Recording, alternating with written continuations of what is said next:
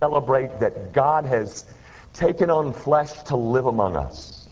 We come to focus our whole attention on Emmanuel, the one who is the incarnate God, the one by whose life and death we have been set free, the one who by his life and death our sins are forgiven, our life is renewed, our whole future is different. Our consciences are salved. And our, our hope is fixed on something eternal.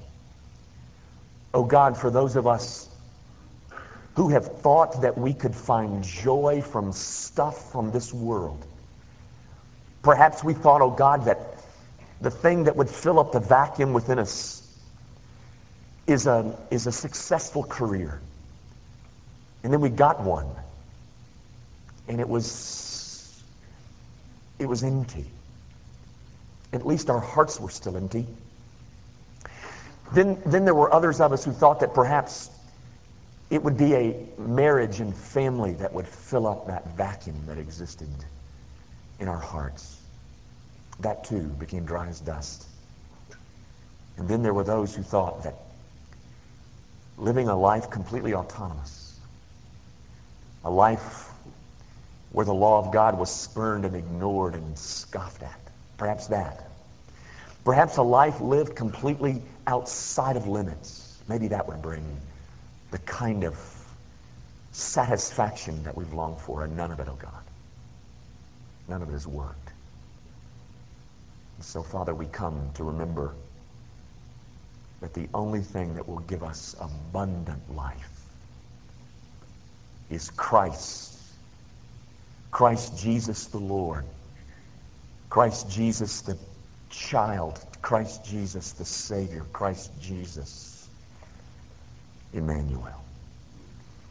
And I pray, Father, within every heart here today, there is, there is a, a longing to know him and a longing to love him far beyond that which we experience right now.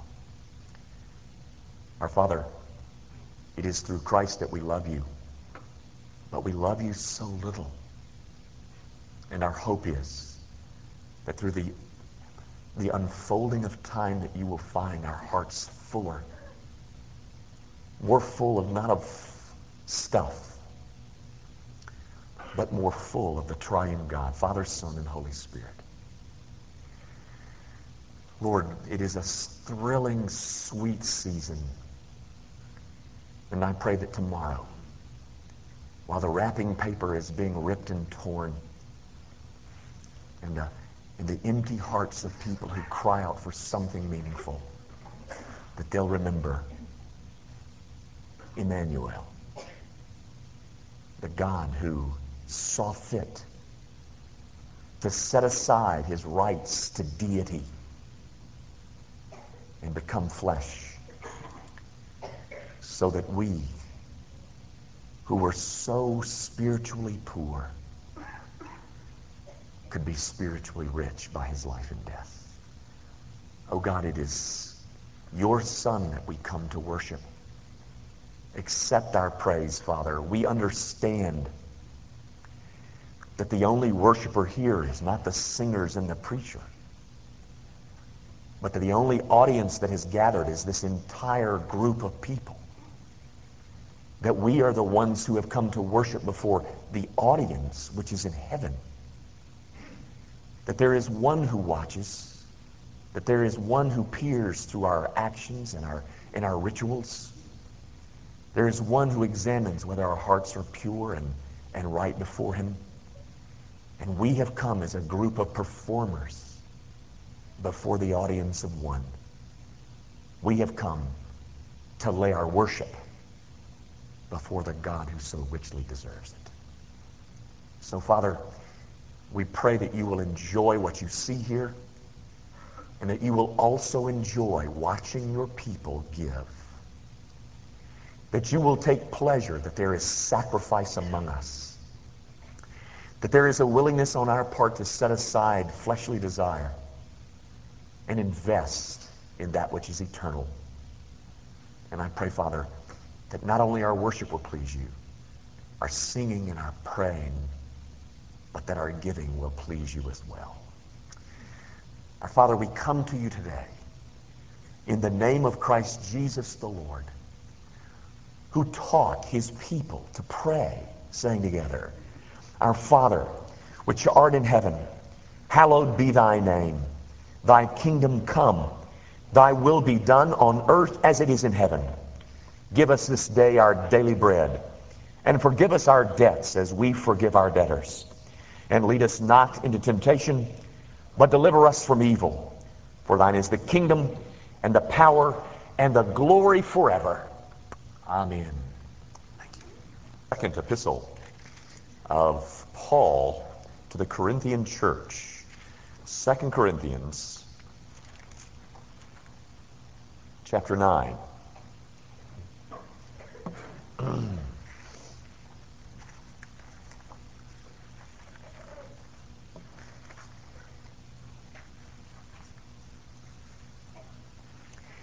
Now, you would think, now wouldn't you, that, um, oh, it's happened again. You would think, now wouldn't you, that um, someone who is in touch with his surroundings would um, bring to the pulpit on s- Christmas Eve morning something that would be um, light and airy, something that would uh, have a certain, it would close with a, with a nice little story uh, that would that would hopefully add a measure of uh, family warmth to the to the to the hearth. You would think that now, wouldn't you? You would never dream of someone ever, would you, uh, of offering to a congregation on Christmas Eve something as sterile and as academic as a piece of Greek exegesis. Now, would you?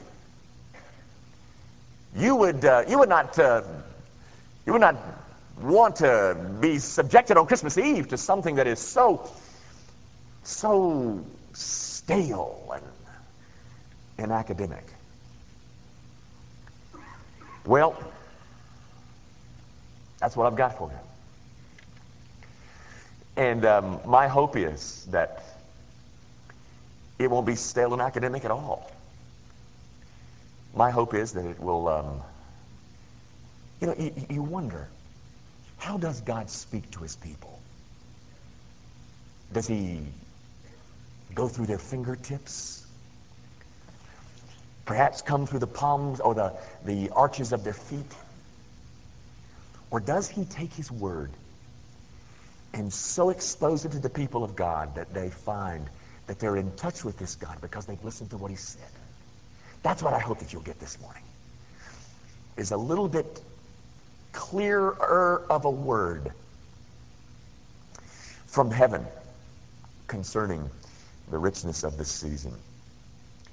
My text is found in, in 2 Corinthians 9, verse 15. And um, because it's Christmas and such a important time of the year, I decided that I would memorize my text. it's verse 15. Thanks be unto God for his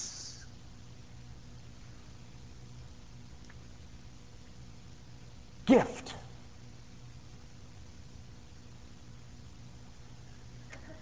And that, ladies and gentlemen, is where the problem begins. It begins with the word that Paul used to describe the gift. Um, I don't know how many translations are represented, that is, English translations of the Bible are represented in this room this morning. But um, I'm, you know, you know there's more than just one English translation. There's the New American Standard and the New International Version and the New King James. And, and my curiosity was first aroused when I discovered that when it came to that word, that word in my text, verse 15, that the, the various English translations differed not widely, but they differed in terms of what word they use there. Just a brief survey. If you've got a King James Version of the Bible or an American Standard Version of the Bible, you will find the word unspeakable. That is, thanks be unto God for his unspeakable gift. And if you are having your laps, the uh, New International Version, the New King James Version, or the New American Standard Version of the Bible, you will find the word indescribable. That is, thanks be unto God for his indescribable gift. And if you've got a Revised Standard Version, you will find the word inexpressible. Thanks be unto God for his inexpressible gift. That's when my curiosity was aroused, ladies and gentlemen. When I discovered that the translators of these English versions, when they came to the Greek word that is in the Greek New Testament, I, I think you all know that the New Testament was written in the Greek language. When they came to that word that was in the Greek, they were they, they made gallant efforts at trying to translate that word. And so I decided, I'm going to have to take a close look at that word. That all these translators seem to be struggling as to how to put it into an English word. And then I discovered, ladies and gentlemen, just how, how difficult was, was the problem indeed. Because the Greek word that is found there, I'm telling you, ladies and gentlemen, oh my, is it an odd one. In fact, it is what's known as a hapax legomena. Now, if you really want to impress your friends, just drop that on them. My preacher told us this morning about a hapax legomena.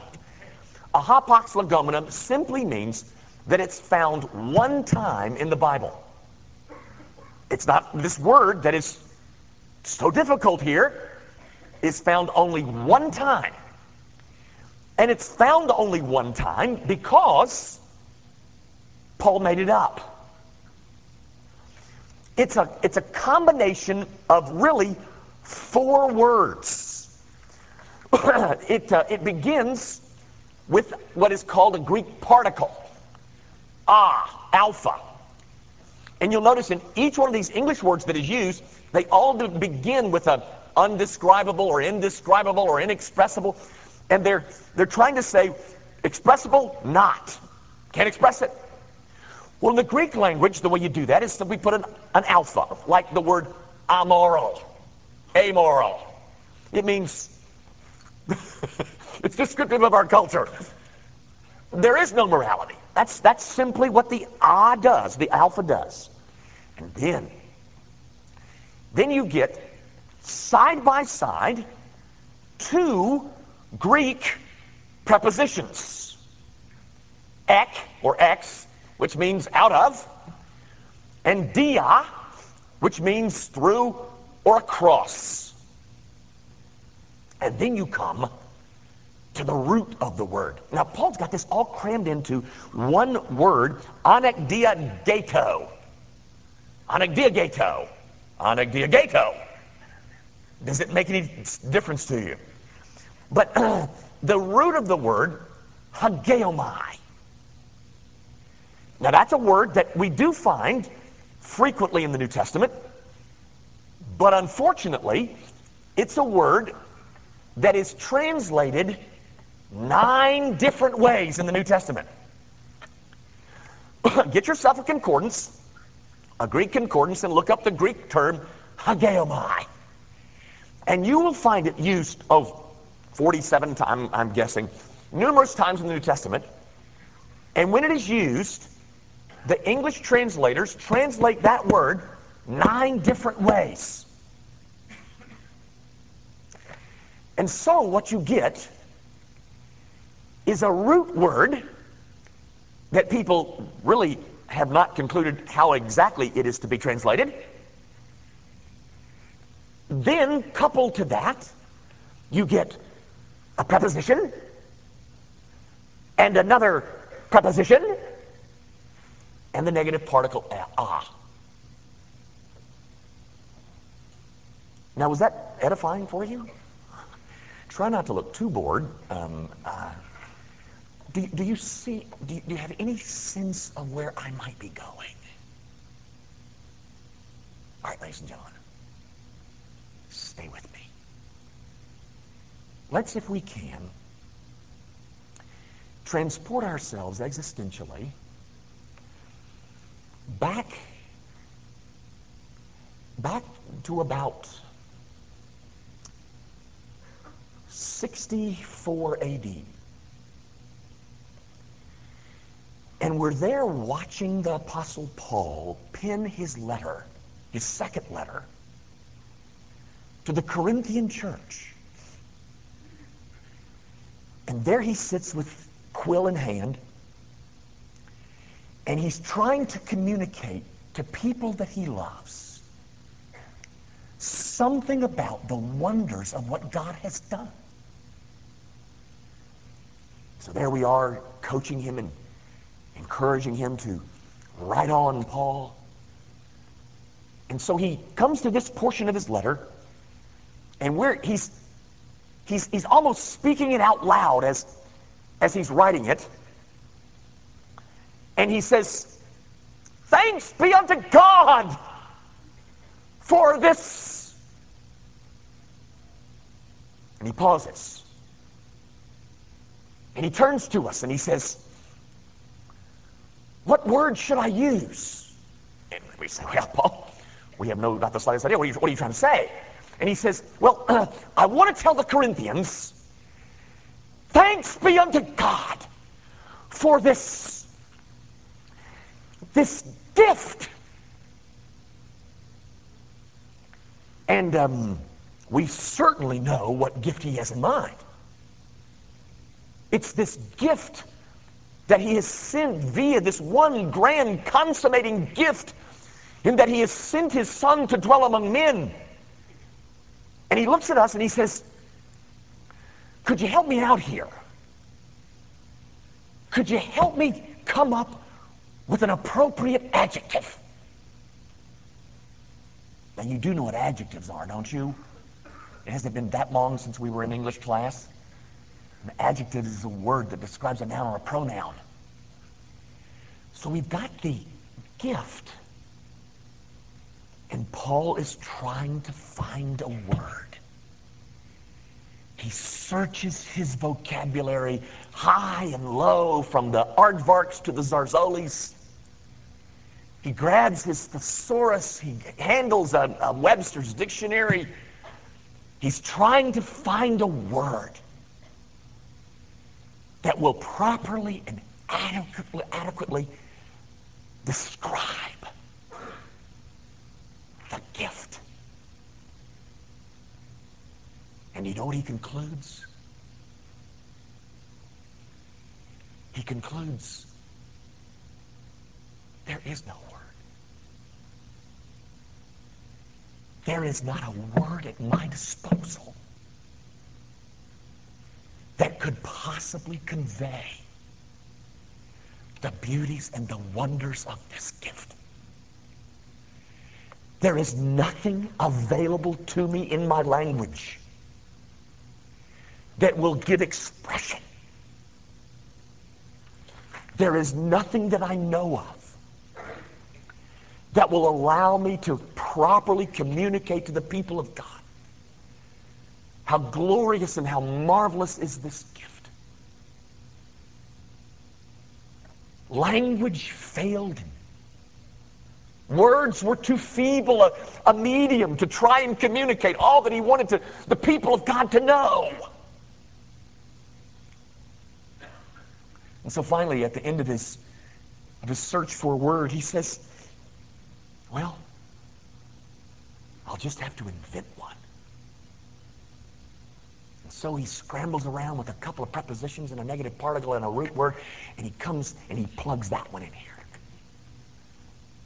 Because ultimately, I don't know what else to do, says Paul.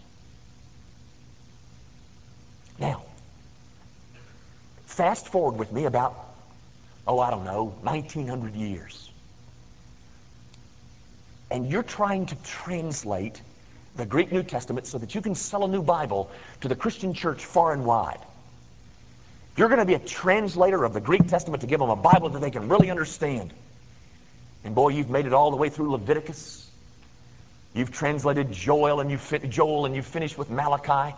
You've gotten through all the Gospels. You handled Romans quite academically and, and accurately. You get over to 2 Corinthians 9. Here you are. You're going to translate for the people of God what it is that Paul said to them. And you stumble upon 2 Corinthians chapter 9 verse 15. And you see this word. And you say, well, um, um, let me let me check my my Greek syntax. Let me check the uh, the concordances that are available to me. Let me check all the Vine's and the Wuest and the Kittel. Let me check all the word studies that have been done about Greek words. And you find that in your effort to translate it, you are stuck in the same dilemma as was the Apostle Paul. What is it that Paul is trying to say? So you fumble around with your Webster's dictionary, come to the place where you say, okay, I'm going to use the word indescribable. But another translator comes along and says, no, no, no, that, that won't quite do it. That's not good enough. I'm going to use the word inexpressible. And then still another translator comes along and says, those are good. Those are helpful. but I, I lean towards the word unspeakable. All of them. All of them added together fall short of trying to give adequate expression in description of this gift. It is unspeakable. It is indescribable. It is inexpressible. It is unfathomable. Because, ladies and gentlemen, when you come to discuss what God has done in Christ, language will fail you. Know, when I was doing my doctoral work, um, I, I, took a communications class, and and um, you have to do the you know do the class work, and then you have to write the dissertation, and then you have to stand for your orals and all that business. And um, and the classwork was the easiest, but the classwork was on a um, on communication. And one of the facts that they told us in that class on communication, get this, ladies and gentlemen, uh, somebody did a study, uh, some kind of somebody did a study about what are the factors that contribute toward success. What are the things? And so the professor threw that out to us. He said, "What are the factors that are con- that contribute toward the success of of anyone?" And so we offered our suggestions education, degrees, academic pedigree. Wrote that up on the board. Um, some of us who are a little bit more, um, uh, I don't know, sarcastic said, um, inheritance. All you gotta do is have a big inheritance. That'll do you. So we started listing things and things, you know, the things contributing, um, natural abilities. And this study, whether it's right or wrong, suggested this that the number one factor contributing to success was vocabulary. My daughter is taking a, a graduate, a GRE uh, uh, graduate exam to get her into graduate school, and and one of the books that they give them is just a vocabulary book with little flashcards, and you're supposed to learn all this vocabulary. Because vocabulary is the thing that will show that you're smart, I guess. Vocabulary is the thing that that will contribute to success. Vocabulary is the thing that, that will intimidate. I told you my story one time about living or checking into a motel in Washington, D.C., and, and everything was so loud, and, and uh, there was this band playing in the room next door to us, or either in our room, I forget. But um, uh, I stormed to the front and, and told the guy that something's got to be done. I've got three small children. We're not getting any sleep. And um, he was just this impudent little guy. But he was behind this glass wall, and I couldn't get to him. and so I said as I stormed away, the last thing I need in a soporific institution is an, a mendacious teller. Do you know what that means? You know what mendacious means? It means he's a liar. You know what soporific means? It means tending towards sleep. So here I'm at a motel, soporific institution, and I've got somebody behind the thing there who's mendacious. He's a liar. See how that, I mean, oh, well, I'm dealing with somebody really smart here. That, that intimidates. Language does that. Ladies and gentlemen, when you get ready to describe the gift of God so that sinners might be set free from their sin. Vocabulary will do you no good. Because words are simply not available to help us grasp the wonder and the grandeur of what God has done for us in Christ. It really doesn't matter which word you use because they all fail. It's, it's like trying to tell it's like trying to tell somebody born blind about a sunset. And all of the language that you can muster will not give an adequate picture of a sunset to someone who can't see. Or describing a symphony to someone born deaf how do you communicate the wonders and beauty of music to someone who cannot hear? Ladies and gentlemen, all of that to say, when you try to communicate the wonders and splendors of what God has done for us, language will fail us. Because this gift is, it's inexpressible. It's undescribable.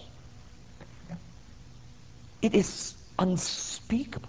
And let's say that you were so determined to communicate that you decided to try and, and use analogies. Well, let me tell you what it's like. You know what an analogy is, don't you? This is like this, and thus you get some kind of communication going, you know. But when it comes to trying to give an analogy about this gift, ladies and gentlemen, you start by saying it's like this, and then that's as far as you can get. Because this gift transcends my ability to na- analogize. You know, tomorrow morning, um, you know, it's a it's an obscene thing to walk in my house and see what's under my tree right now. And we don't even have Grandmommy's presents yet, and Uncle Steve is still on his way. And so there's, there's a mound of gifts. And tomorrow, you know, it's, it, it looks so much better before you take the wrapping off than afterwards, doesn't it? I mean, um, it looks so beautiful, and then all of a sudden that beautiful box, you know, contains something you didn't want. And what the heck? I mean, why are you having there anyway? You know, it's ugly. And, you know, tomorrow we're going to rip through paper and, and we're going to un, unwrap gifts. And very frankly, many of those gifts will be easy to describe. They'll be cheap gifts. There'll be ugly gifts. There'll be expensive gifts. There'll be perfect gifts. There'll be thoughtful gifts and generous gifts and unexpected gifts and dutiful gifts.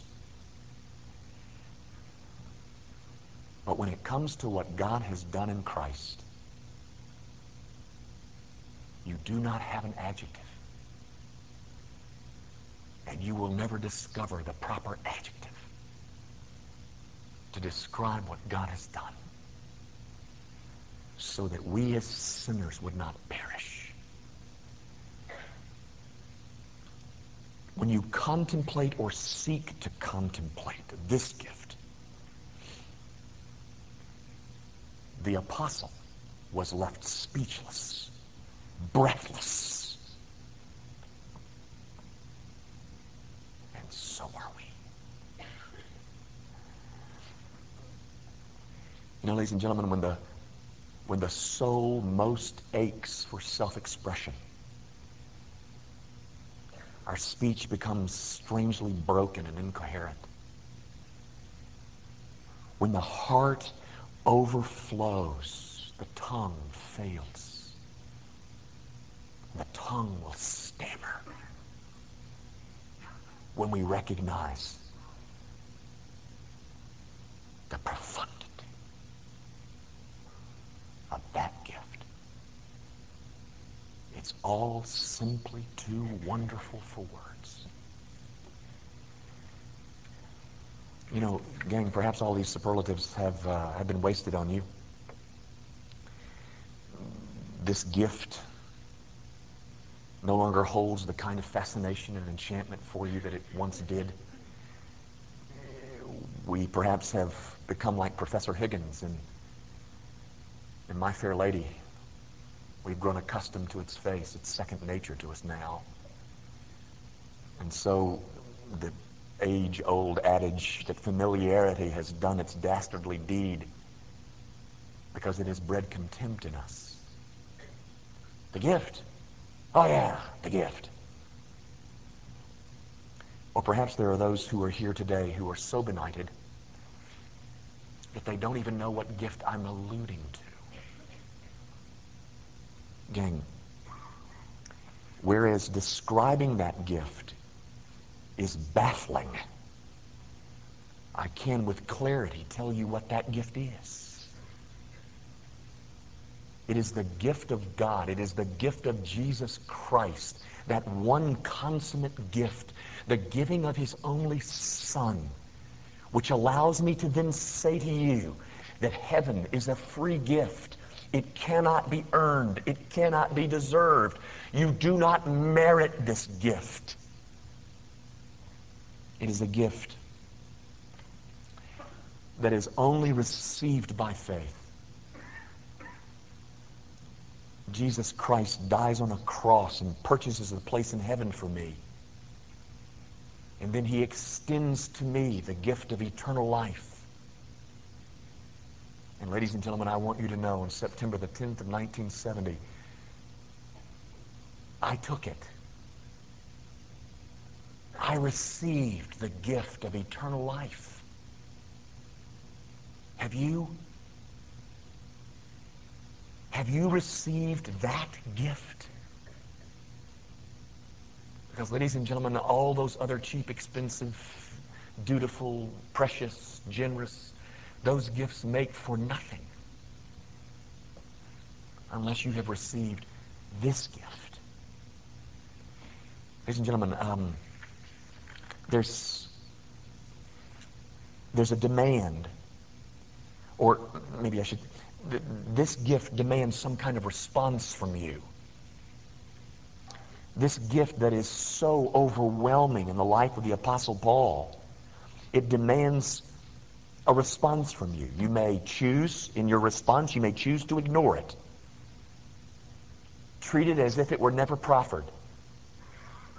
Ignore that there even exists a gift. And go on your way thinking all is well. You may choose to decline it, which is really a whole lot more intellectually honest than to ignore it.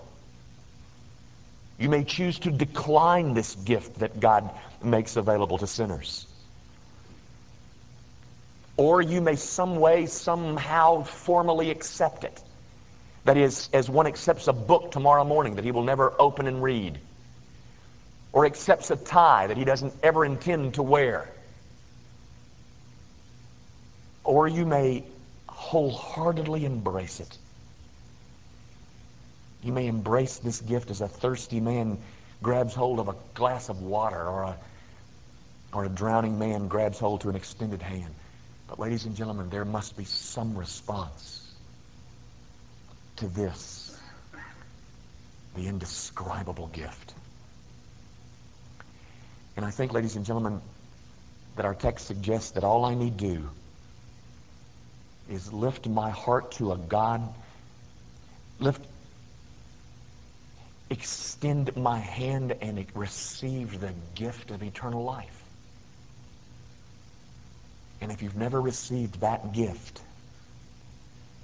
oh, my friends, all the bows and wrapping paper in the universe will never fill the empty heart that you have at this present moment. I want to close by telling you a story, and, and I, um, if I offend, I don't think I will. It's only one family that I will offend, and I don't think they will be offended in the slightest. But I have not asked their permission. But it's better to ask for forgiveness than it is for permission, I guess. Do you have any re- recognition or do you have any remembrance of last Christmas? Remember anything about it? Do you remember that there was a portion of our congregation that was gripped in a life and death struggle?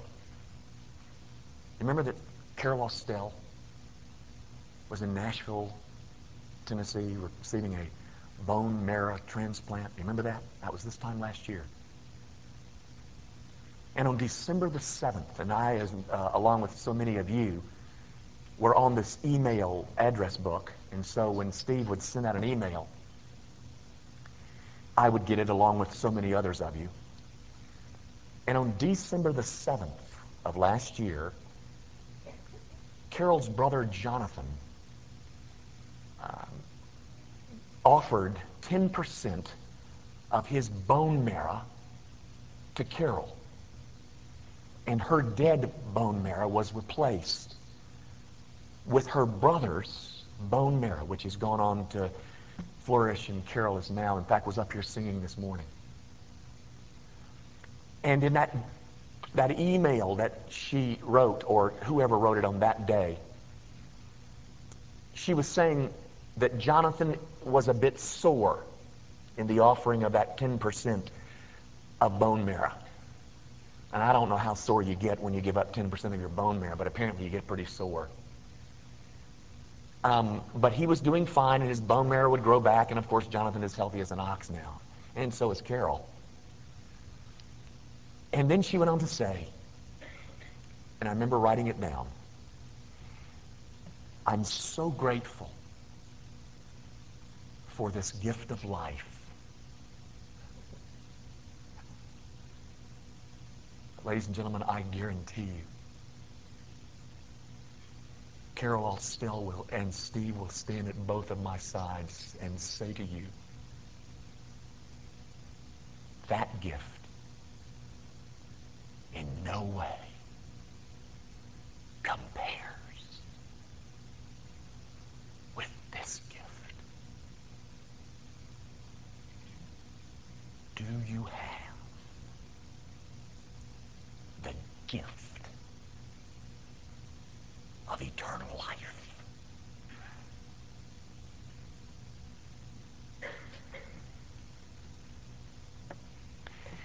Our Father, I thank you for the New Testament. I thank you for the entire Bible, but oh God, to think that man's hope is depicted in such, such glorious terms that a man who yet was even inspired by the Holy Spirit could not come up with an adequate word to express how wonderful and how marvelous is the gift of eternal life. And Father, if Paul, with the inspiration of the Holy Spirit, couldn't do it, how could I? How could I possibly communicate to these precious people that this gift in the person and the work of Jesus Christ means not only a life abundant now, but it means life eternal later? oh God, apart from my vain stammerings of tongue, wholly apart from what I've said or perhaps done, oh God, might your people, by the ministry of the Holy Spirit,